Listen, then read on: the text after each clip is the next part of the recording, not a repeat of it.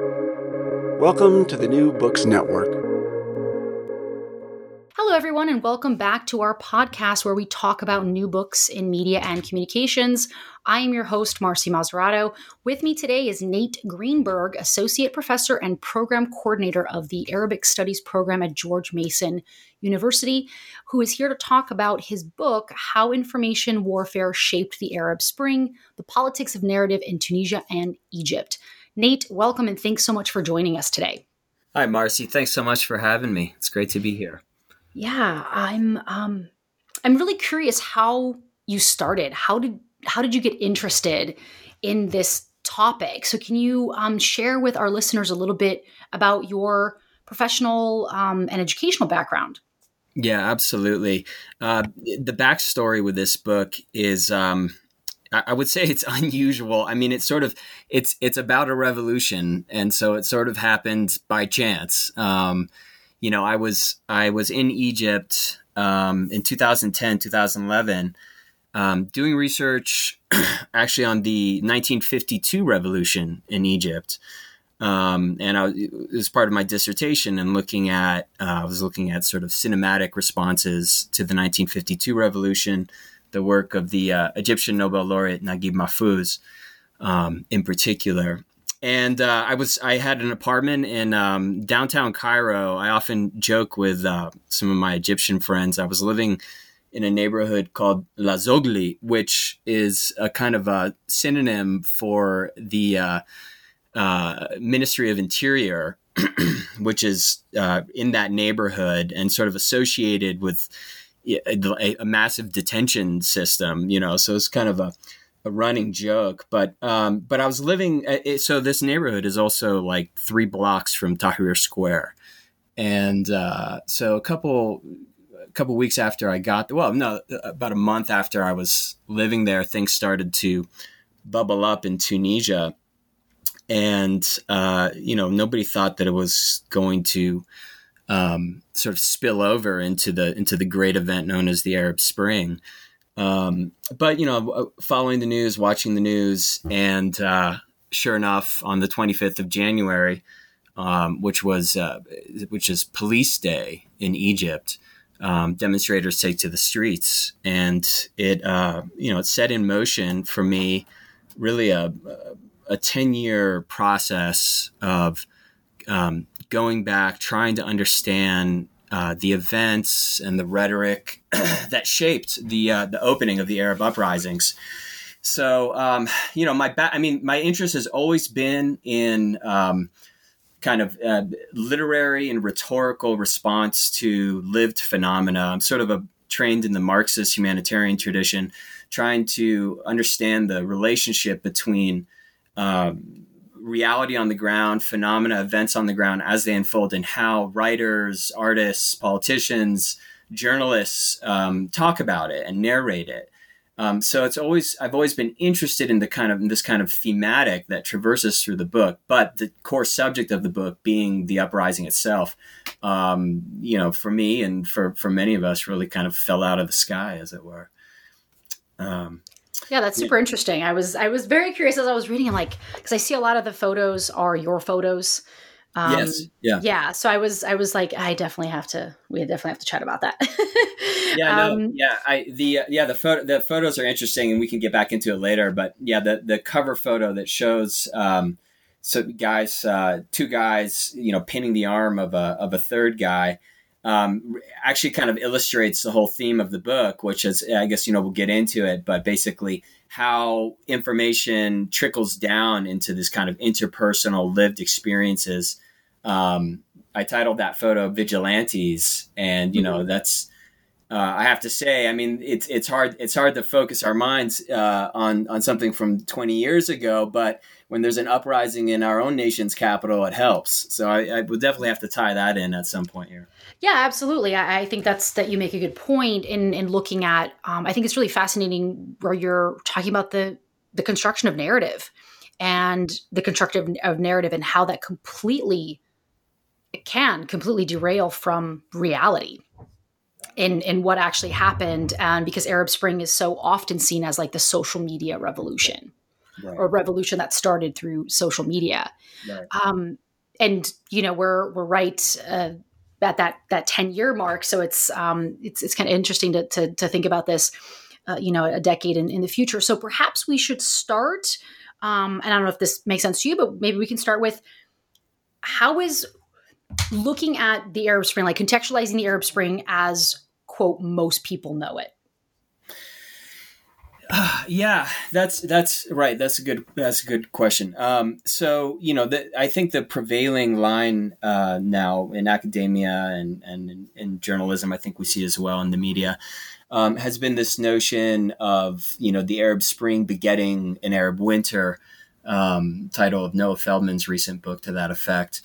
And uh, you know this notion that you know the the the big push for democracy, which was um, spurned by uh, social media in part, um, kind of created an opening for chaos uh, in most parts of, of the Arab world, you know, with the possible exception of Tunisia.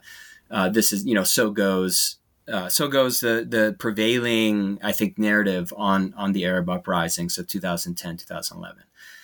Um, one of the points that I make in this book was that, you know, from my perspective, uh, living in downtown Cairo, and I ended up writing about uh, the opening, the first two weeks um, for the Seattle Times, first the Seattle Globalist, the editors there, and then they uh, put me on to the Seattle Times.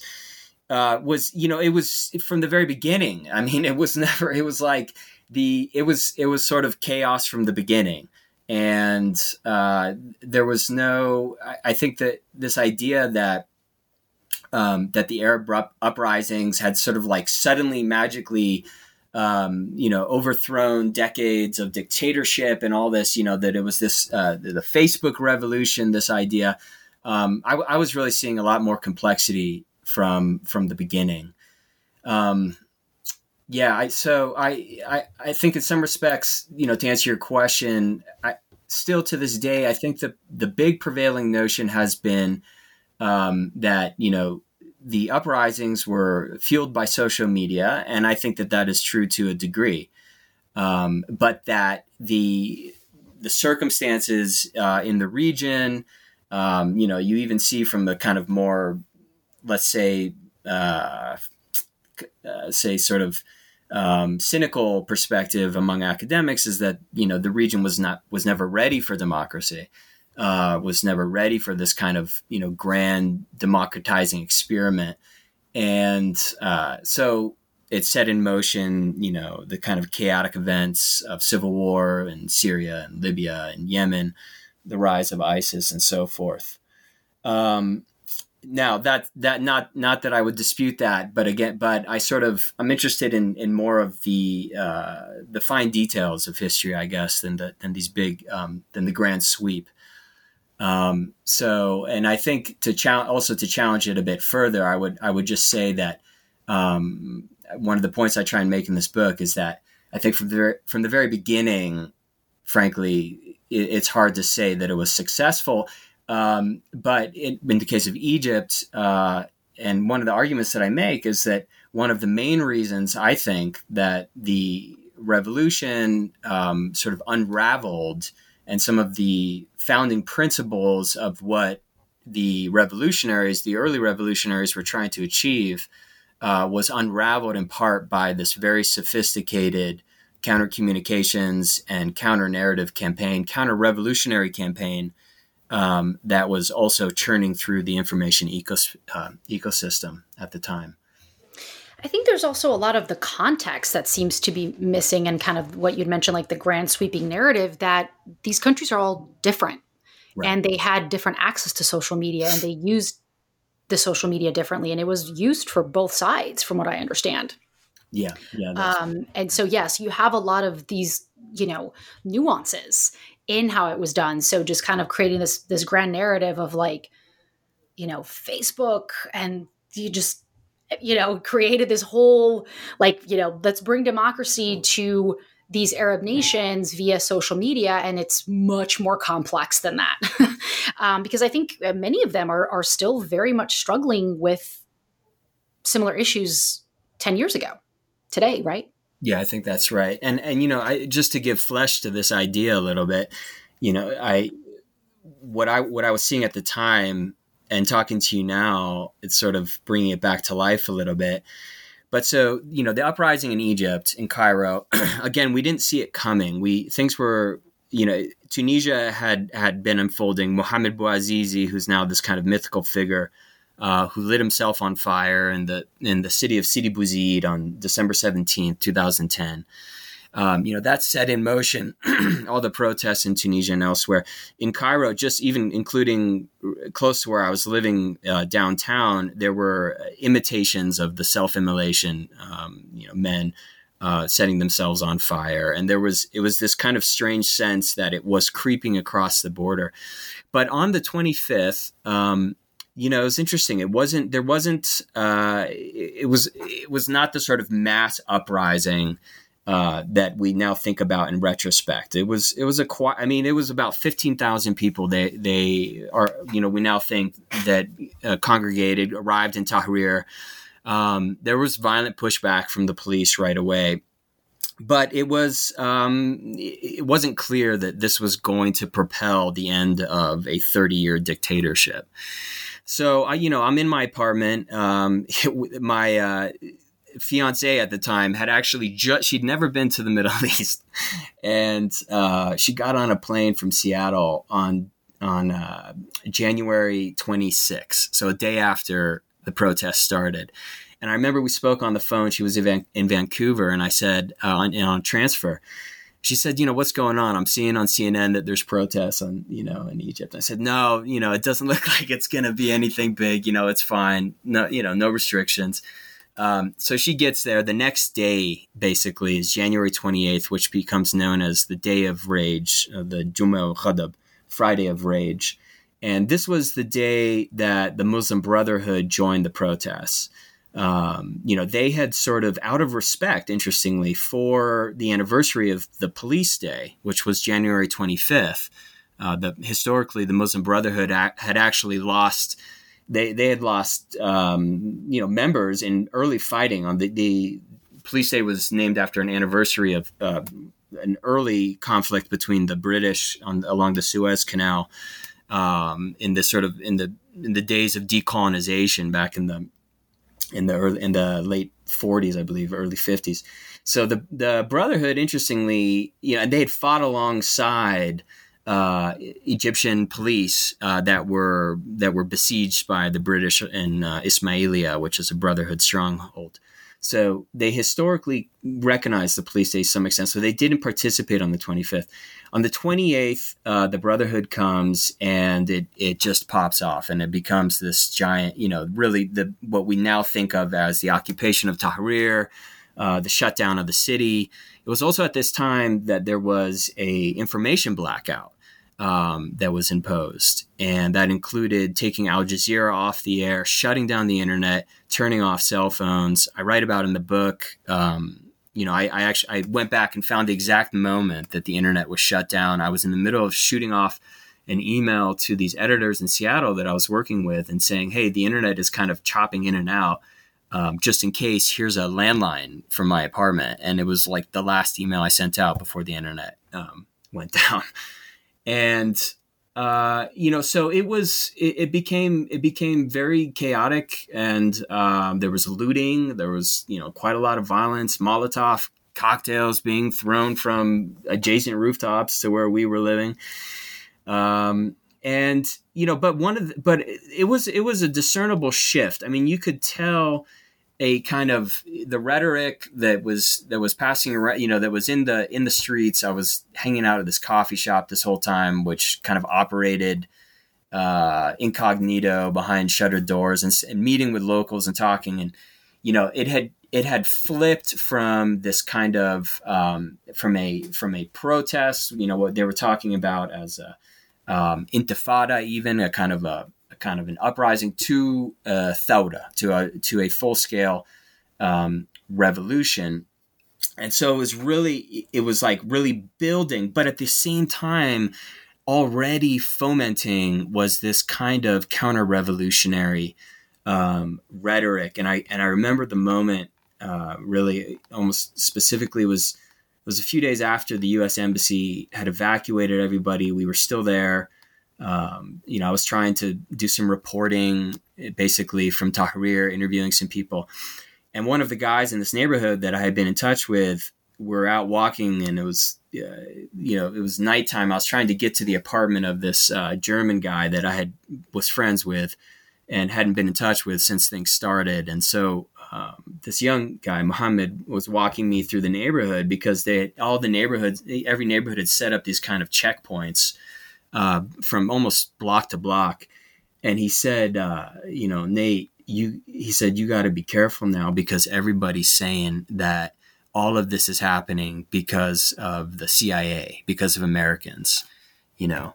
Oh, wow. And it was like, it was like right there that I go, you know, and that was that was not present in the first you know first couple days first week almost so what what brought that about then do you think do you that's, know that's what launched this book that's really oh. book and all of my subsequent research because i've been you know i just so we left we ended up leaving uh, a group of guys that i had known you know that i'd been hanging out with for months you know including some ex um, um, military officials who lived in this apartment block where i where i lived it's actually right around the corner from the famed Yacoubian building, if you know that novel. Uh, and uh, you know they came. It was uh, it was like February third. It was right. It was right after the battle, so-called Battle of the Camels, pounding on my door at three in the morning. You know, three thirty in the morning. My fiance is, you know, Liz. She's at this time my wife. She was scared out of her mind. You know, I was like, what the is going on here. Yeah, I can only um, imagine. Right? I mean, it's like three thirty in the chaos. morning. Yeah, and by the way, the police have been disbanded, and there's like no clear, you know, legal like security apparatus. It's like the military are in, the police are gone. I mean, I, so it was it was nuts, and um, you know, so I like I opened the door and I know these guys, right? These are guys I've been hanging out with for months, um, smoking shisha with and talking, you know, and they're very polite, but they're like I had told my I had told Muhammad the night before this kid that I was that I mentioned or the night before like two nights before I said you know I think we're gonna leave, and I think that that sort of triggered a kind of suspicion on their part.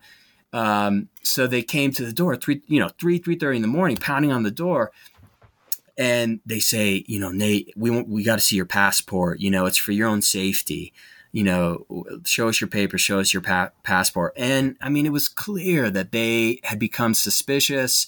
Everybody was suspicious that, you know, an American in the area was, you know, part of some, you know, this covert clandestine operation to incite, you know, the overthrow of the government. I mean, that was. So, I mean, I kind of like gingerly kind of held the passport open and, you know, sort of showed them a few pages and, um, and we just, you know, we closed the door. I got it, you know, closed the door, and um, we we were gone. The next morning, we got a we kind of snuck out. You know, four thirty five in the morning, took a taxi to the airport, and just tried to get a to get a plane. I mean, we were spooked. But so yeah, so for me, it was like, what happened? How did it go? You know, why did this turn against? I mean, it really felt like it turned against me in a in a way. You know, it yeah. turned against it looks like, sounds like, like, you went from friend to foe to like yeah, target. exactly. And it was like, and so I think on a very personal level, you know, I, for years I've been thinking about like, like how what happened, like how did that happen, you know, and um, so I started writing this book, uh, really getting into the writing of it. Um, I did a, two other books, you know, sort of in advance, and I'd sort of been putting this off. I mean, I kind of always felt like this was a book that I was going to write at some point that I was going to get into, but I'd been putting it off in part because it was really wound up with so much kind of personal like anxiety in a way, you know, like had I missed, you know, like I, so part of me wishes that I had stayed even longer, you know, and then part of me has always been like, well, this, this was clearly not our place to be, you know, um, as an American, it wasn't our revolution. It wasn't our place. And, the journalists that were like descending on it, you know, were I seemed kind of vulturous to me. Um, and so, but then it was also this main question of like, how, what turned these guys against me, you know? And um, so I started writing this book in basically 2016, and the uh, the so the 2016 presidential election, and we're learning more and more about this kind of misinformation, disinformation, trolls and bots and all this kind of stuff that we now have learned, you know, so much about.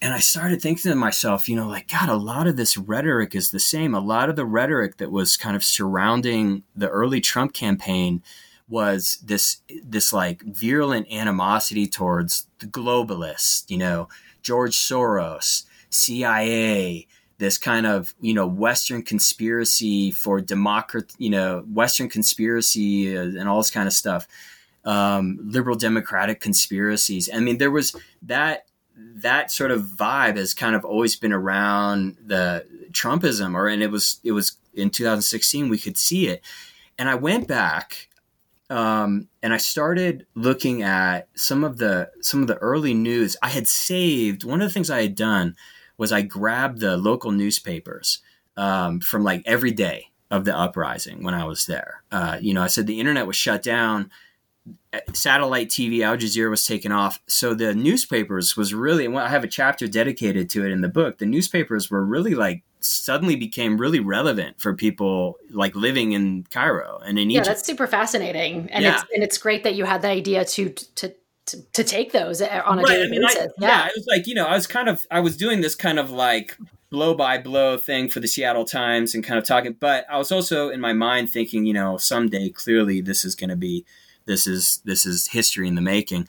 So right, so I was kind of like grab I was collecting this. So I had this huge pile in my office in Fairfax, you know, of all these newspapers from like the first 2 weeks of the uprising in Egypt. And so I started going back into them and I was remembering, I was recalling, you know, things really changed on January 29th, which was the moment that the military was called in. It was the day after the Brotherhood arrived. It was the Friday of Rage. The police are disbanded. Like that, that was a pivotal, um, that was like a really pivotal moment where it sort of shifted from the the sort of quote unquote Facebook youth, you know, and the rhetoric around those guys was interesting too. They were like very clearly identified with like a neighborhood in Cairo, Heliopolis, as like upper class, you know, rich kids. That was the rhetoric I was hearing from people in like downtown Cairo, you know.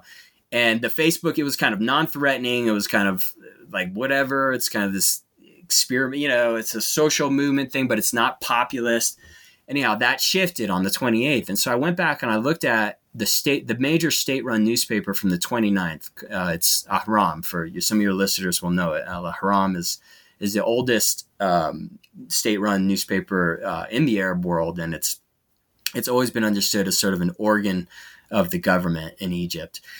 And, um, so on the inside, you know, like the sort of one of the main cover stories, you know, uh, from the 29th is a headline. It's in Arabic, and I'm looking at it. it says um, it's it's something to the effect of you know U.S. secret U.S. conspiracy to overthrow the government. And in the article is it's a I, I, I later found out it's a translation from it's an exact translation from an article that appeared in the Aftenposten in Norway of all places. And it's about it was a leak. It was a WikiLeaks article that had been farmed out to the Aftenposten in Norway. And it was a from the so-called Cablegate, uh, Cablegate of 2008, which was when uh, WikiLeaks um, gained access to uh, you know volumes of confidential memos that had been sent uh, from members of the U.S. diplomatic corps. So uh, you know, the ambassador to Egypt, uh, Margaret Scobey, who I who I ended up interviewing for this book. A lot of her emails, not they were not emails. They're they're I forget what they call them. They're sort of telegrams. It's a system that the State Department uses, but you know, confidential, highly secure memos that had been um, that had been sort of grabbed, hacked by WikiLeaks and then were farmed out. And you'll remember this. This was in 2010, and it created all these huge diplomatic scandals. You know, Hillary Clinton uh, was all over it, sort of panicking as Secretary of State, and it was right. all about you know all these diplomatic relationships that were blowing up because there was all the, it was all this sort of insider talk about you know what American diplomats you know really felt or what the you know about their uh, you know about their counterparts, right? so, but one of the things that's interesting here WikiLeaks, on the eve of the Friday of Rage, farmed out to a select group of news organizations, including, I believe, uh, it was CNN, New York Times, um, Aftenposten in Norway, and the Daily Telegraph in London.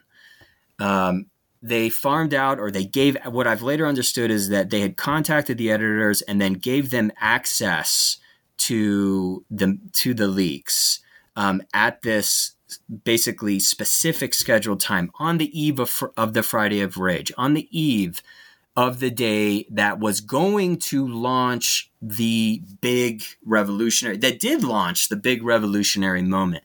But they um, planted at this time um, these leaks, and the leaks were from like 2008, 2009, you know, years before. Mm-hmm. Um, but so one of them that I found was so there was the one in Ahram that was about.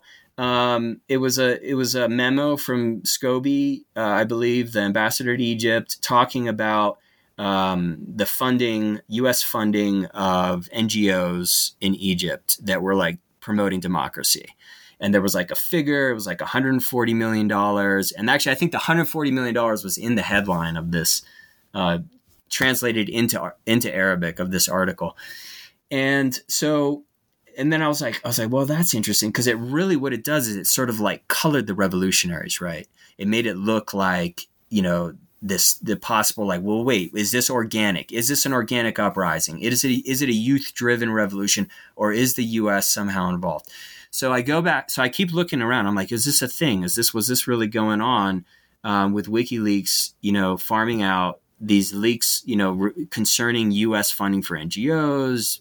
You know, dem- you know, pro democracy or whatever. The Daily Telegraph publishes at the same time on the eve of the revolution. It comes out, I think, you know, around midnight uh, on the eve of the Friday of Rage article, which I feature this on the back of the book. It says, you know, secret U.S uh, like what is it? Uh, yeah, I'm going to read it exactly. Egypt protests America's secret backing for rebel leaders behind uprising. And um, so in the article, it talks about, you know, how there had been members of the April 6 movement, which was kind of one of the lead, the vanguard groups of the, of the protests, um, had been, had attended workshops in DC in 2008 um, I don't know. They they actually, I think in this article, well, it led to the arrest of one of one member of the April 6th group uh, immediately. But it's it's it's about it's this idea. They took a memo from Margaret Scobey from 2008 in which she basically says you know, yeah, the April 6th group, uh, I met with them and they're going to go to these workshops and they want to meet with, you know, other people, so and so, ElBaradei, who was a, who was a major opposition figure. And they want to organize, they want to organize to um, protest, um, you know, to, to, to show up in the streets uh, and to stop basically what was known as the succession plan or this idea that Mubarak was going to pass on the presidency to his son. So from 2008, but now here it is featured in a major international newspaper. And right, it's kind of this, so it's like building this sort of stigma. And I'm thinking, this is really strange. And I just happened to be looking down, and there's um, like 2,500 comments or something on this article. And I'm going through the comments and the rhetoric. Now, keep, this is summer of 2016 when I'm doing this and writing this. And I'm going through it and the comments, I'm seeing all these comments like, this is what, see, this is what we get the CIA trying to overthrow the Egyptian government. George Soros, you know, um, George Soros and the globalists, you know, are trying to install democracy in Egypt. And this is some, again, some of the rhetoric, some of these kind of keywords that were around the Trump campaign 2016. I'm like, God, this is weird. And so I look at one of the commentators or a couple of the commentators and and I started to do this kind of deep dive. You know, I went into the rabbit hole or whatever, and looking, following, tracing some of these uh, comments, commentators from this you know, this te- Daily Telegraph article from 2011 on the eve of the Friday of Rage. And a handful of them, I noticed, had like 50,000, 60,000, 70,000 comments across different platforms. An impossible number up until that time, 2016. So like within 5 years they had this like impossible number of like comments across different media platforms. One of them I focus on in the book went by the name Tropic Girl. And Tropic Girl was I've since learned a troll who appears in 2016 pumping the same kind of misinformation around the Trump campaign that we now know as sort of historical fact. Um, you know, appearing on like on uh, publications like the The Hill, Breitbart News, um, and always kind of pumping the same narrative. You know, like uh, that, and it was really demonizing Hillary Clinton in 2016. It was, you know, Clinton is a member of the Brotherhood, Obama's a Brotherhood member. Um, you know, Clinton is working secretly working with you know George Soros and all these kind of things. So, in other words, the same disinformation strategy, and in all likelihood, the the same organization, the IRA, the Internet Research Agency, was operating at the opening salvo of the Arab uprisings in 2011. That has been something that analysts are looking at. I spoke with a senior analyst at the RAND Corps about this who confirmed um, my own suspicion when he looked at the information. Spoke with the ambassador, the American ambassador in Egypt at this time. And it really, in a way, it pushes back our understanding of Russia's global strategy. It's, it's typically been identified with 2014 in the Crimea incident. Um, but I think as it's clear, and I make the case uh, occasionally in this book, but I'm really pursuing it more aggressively now after this book, um, since I, I, having done some subsequent interviews, that uh, Russia was deeply invested. The Kremlin was deeply invested in shifting the narrative of the Arab uprisings, trying to undermine the pro democracy uh, narrative in Egypt, in Syria, um, in Libya and to uh, subvert the struggle for democracy with the conspiracy of a Western plot to instill these kind of, you know, uh, puppet, you know, pro Western puppet regimes uh, around the region. And so it sounds like, anyways, that's that's kind of it's a lot. Yeah. I told you I could go on. So I'll yeah.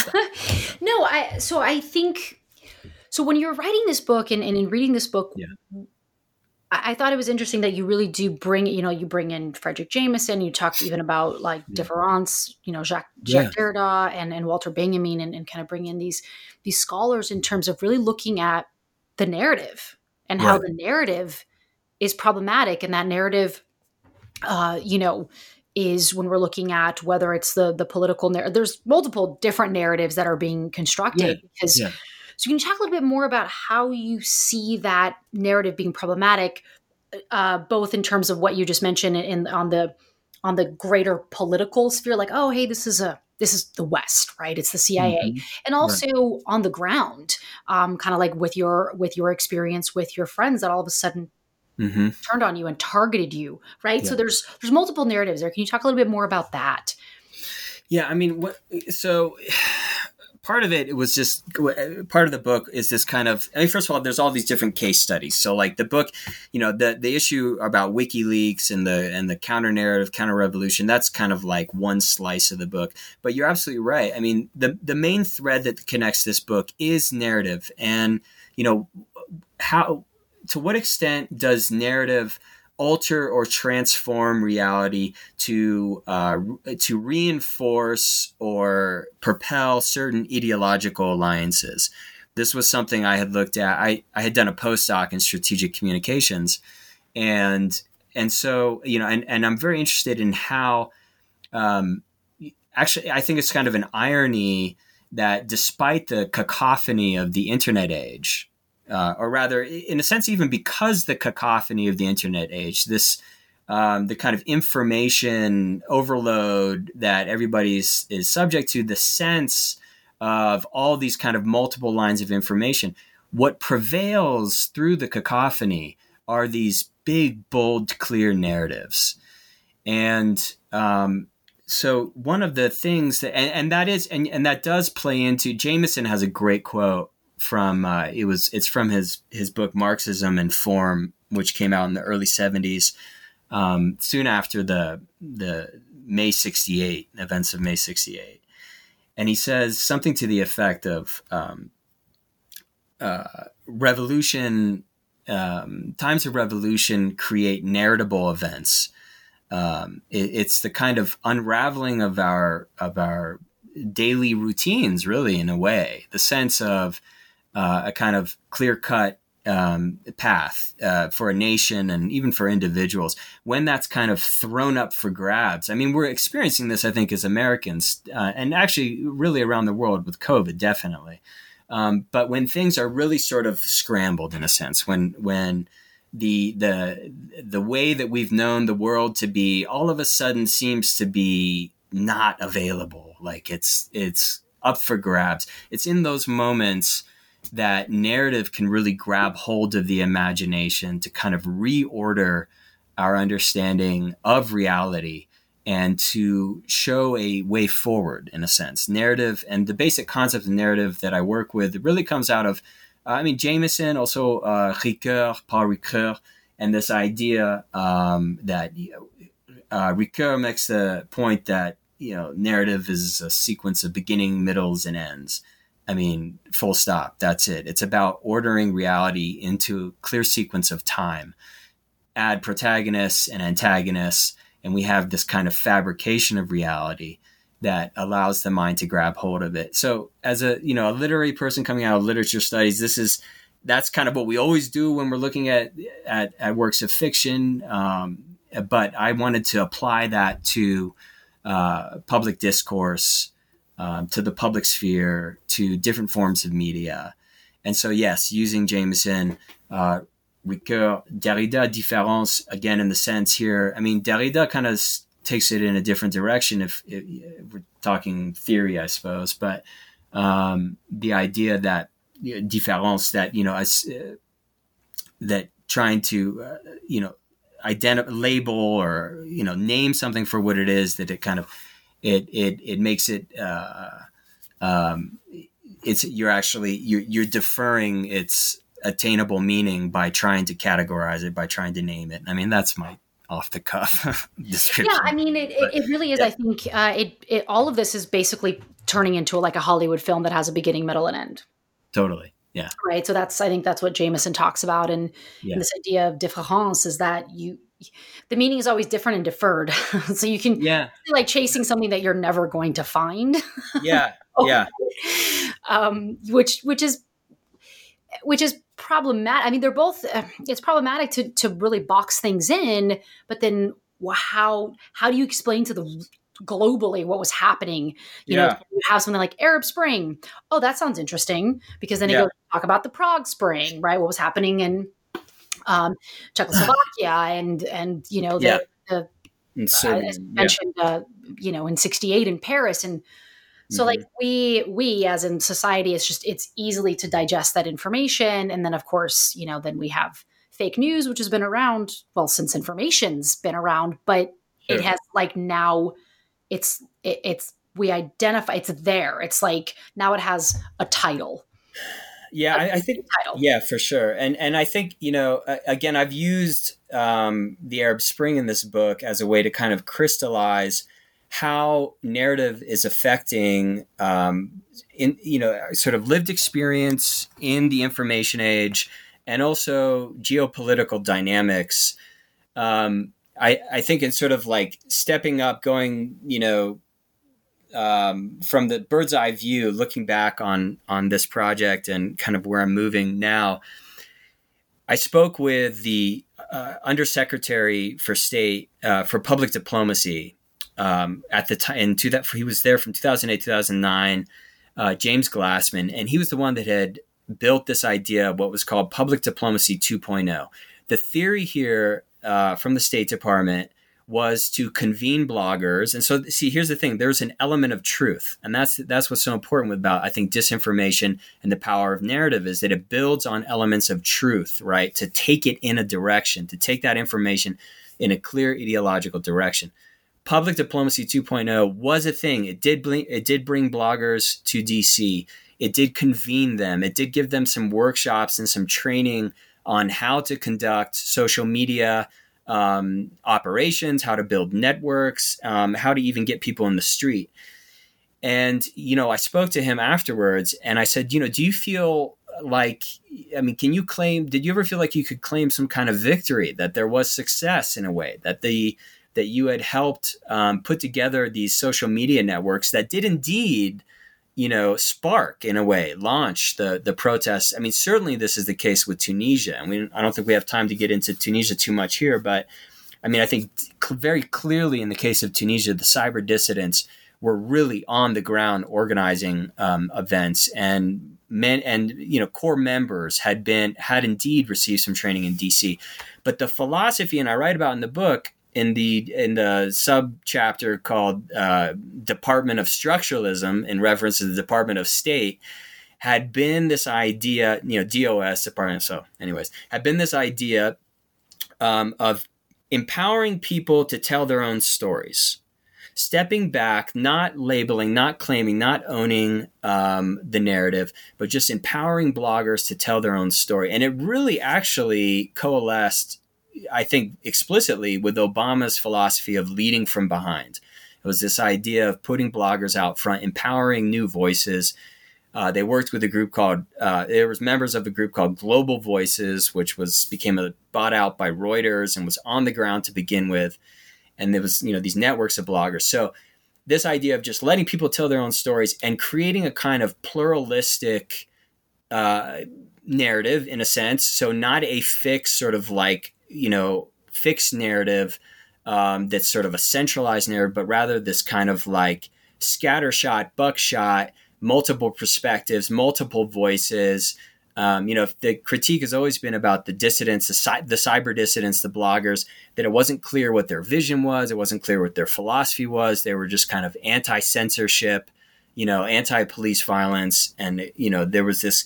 So one of the big critiques has been that they didn't have a kind of vision, a philosophy to organize around. Flip to the other side, to the counter revolutionary narrative that emerges, as I show in the very opening days of protests, with WikiLeaks pumping, um, you know, f- reframing information from 2008, and the troll armies, most likely part of the IRA, pumping a very specific and ultimately centralized narrative that has been deployed around the globe this idea, um, you know, which was deployed against Hillary Clinton by the Trump campaign, that there is a sort of secret globalist cabal. You know, um, it's anti-Semitic. It's um, you know, it's sort of it, it, we saw it. It surrounded. There was information operations surrounding the Black Lives Movement as well, to the same effect. That very consistent counter narrative which we now know has been fueled primarily by the Kremlin and deployed against social social movements around the globe. That's that kind of singular, bold narrative that seems to cut through the cacophony. And I think, sadly, one of the big um, takeaways from the Arab Spring has been, or one of the big results of the Arab Spring, um, which I, I, think it's parallel to but different from this idea of an Arab winter is the Russian pivot. This I the the now dominant presence of Russia in the Middle East, the, the profound alliance now with Russia and Syria, which was known, but also Egypt, what we see them doing in Libya, um, the relationship between the Kremlin and Saudi and the Emiratis collaborate. I mean, so, and the US, meanwhile, just completely like taken out of the picture um, you know, in part because of this active, you know, proactive uh, withdrawal and you know, and the Trump Trumpism and protectionism and all that. Anyway, so it does come down to narrative, I think, in the sense, and I, I have a kind of a cynical vision uh, of how narrative functions in the information age, and I think uh, we're I've I don't know. I think we're seeing this play out now in Africa. I think the French are picking up. They're trying to mimic um, the Russian strategy of fabricating uh, uh, re- fabricating information, fabricating news to create more bolder counter narratives that will cut through uh, the cacophony of of the information age. Um, so that's yeah, that's kind of in my headspace with this book.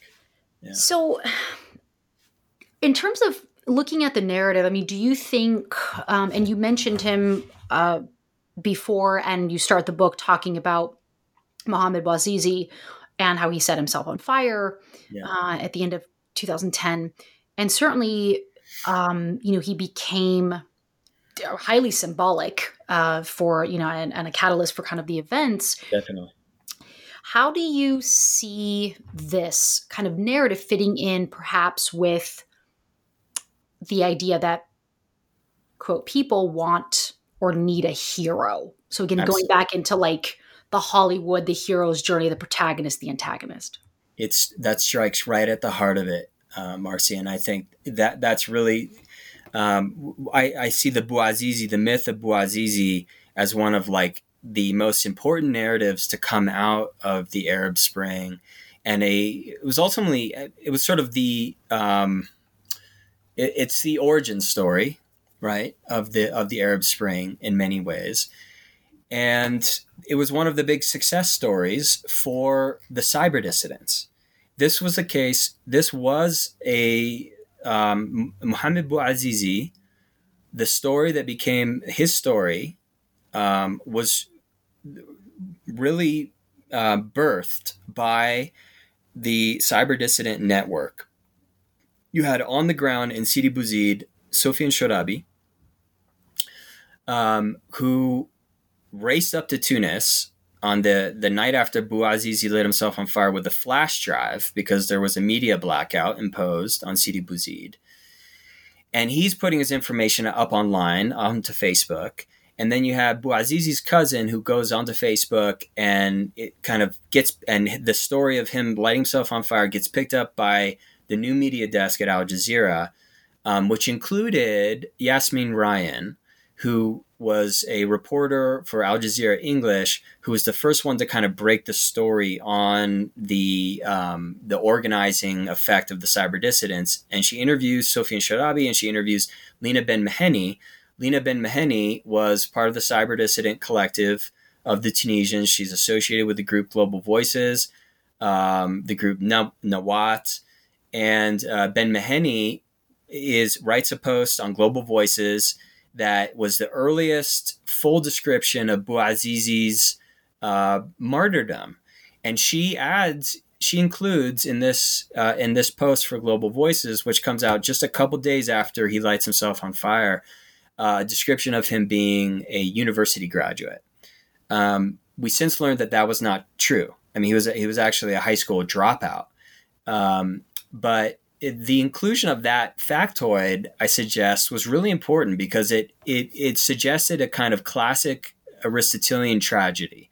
This kind of fall, you know, somebody who had worked hard, who was, you know, he had gotten a college degree and he couldn't get a job, and it kind of, it sort of um, grabbed the attention, I think, of a lot of like-minded organizers on social media that really sort of captured the heartstrings. And Lina Ben Mhenni um, uh, later talked about how it was that you know it was this idea that he was a university graduate that because other people had killed themselves in Sidi Bouzid. It had happened before. There had been other co- similar protests before. Um, uh, and she said, but it was this factoid that he had been a university graduate uh, that really sort of like mobilized her, mobilized her generation, um, you know, stri- striking this emotional chord and you know one of the reasons that I so and I I, I can't let this uh, let our our episode here end without mentioning that three of those names that I just referred to, Lina Ben Mhenni, Sofian Chourabi, and Yasmine Ryan, have now all died, and all in their late thirties.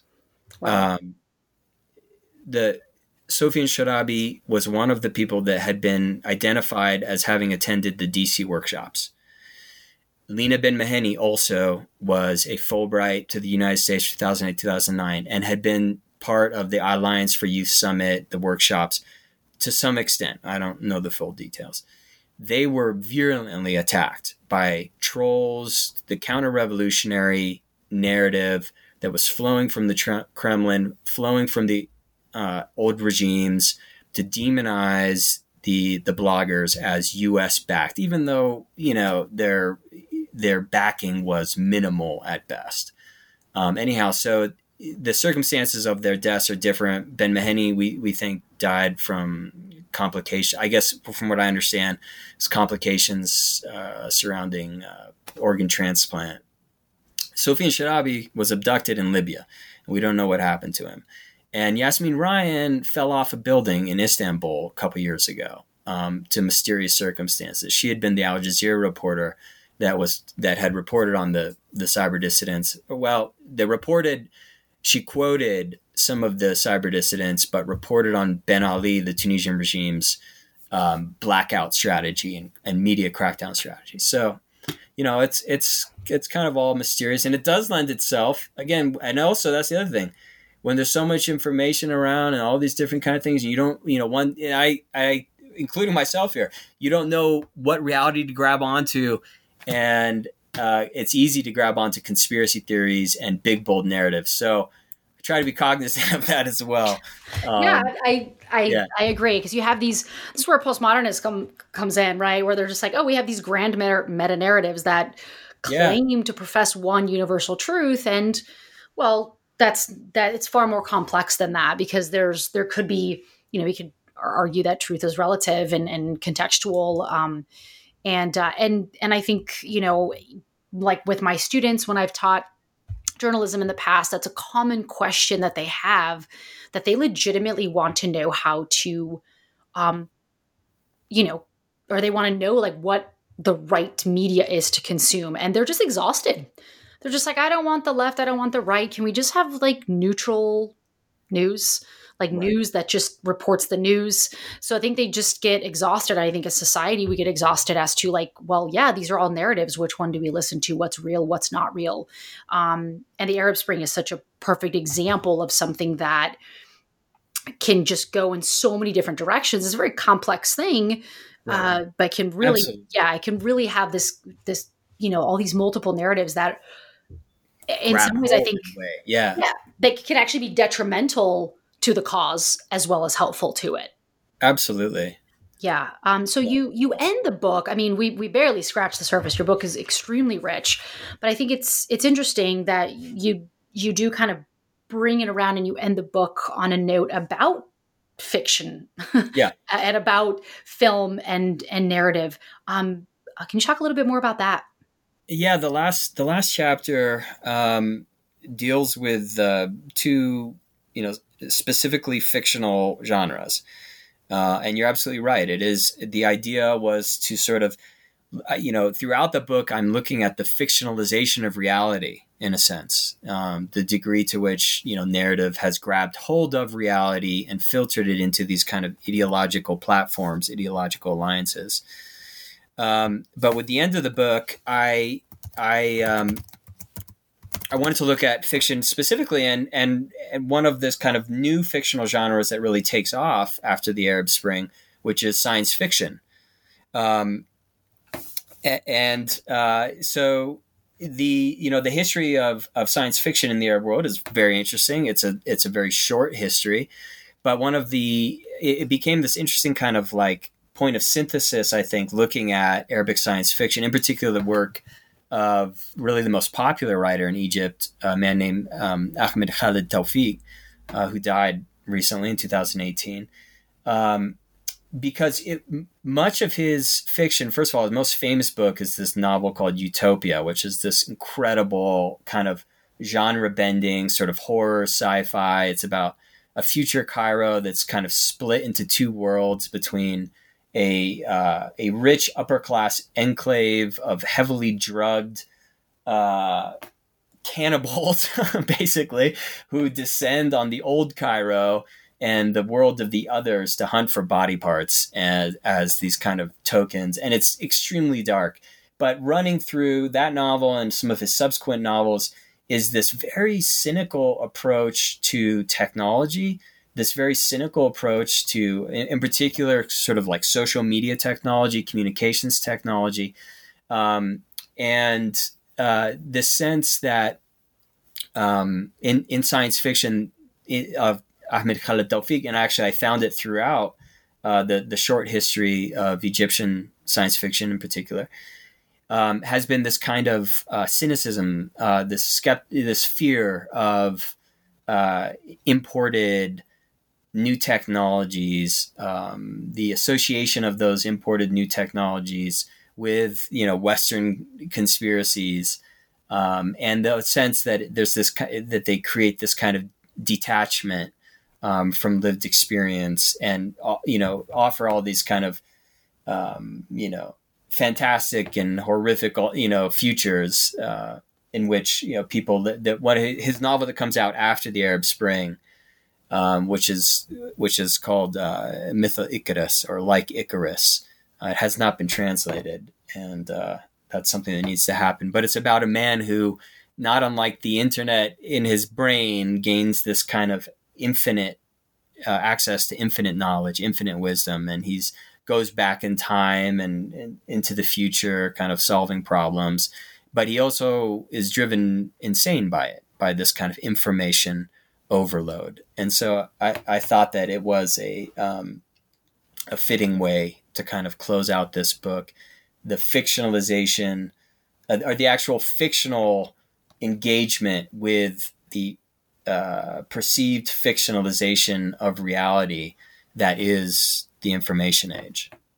Yeah, I agree. I think it was it was uh, really as somebody who studies and teaches film, I, I definitely uh, appreciate uh, you know the talking about the narrative throughout your book and certainly kind of ending ending on that and just and seeing that there's um there's so many of these narratives like fictional narratives and um that are you know film is so dominated by the west but we forget how much richness in in fictional narratives there are outside of the west so much um, yeah. And so that's that's that's great. Um, well, Nate, uh, we've taken up a lot of your time, but as we wrap up, I'm um, I'm curious to know. You, I think you briefly mentioned what are you currently working on? What what's what's next for you after this? Well, I've, I've got an article coming out now um, called American Spring. And uh, I just, to my great chagrin, I just noticed that that's a trending on Twitter. But, you know, it's always the case. You submit an article a month ago and all of a sudden it's trending on Twitter. But the trending on Twitter is relating to the siege of the Capitol, which is wrongheaded. That's not.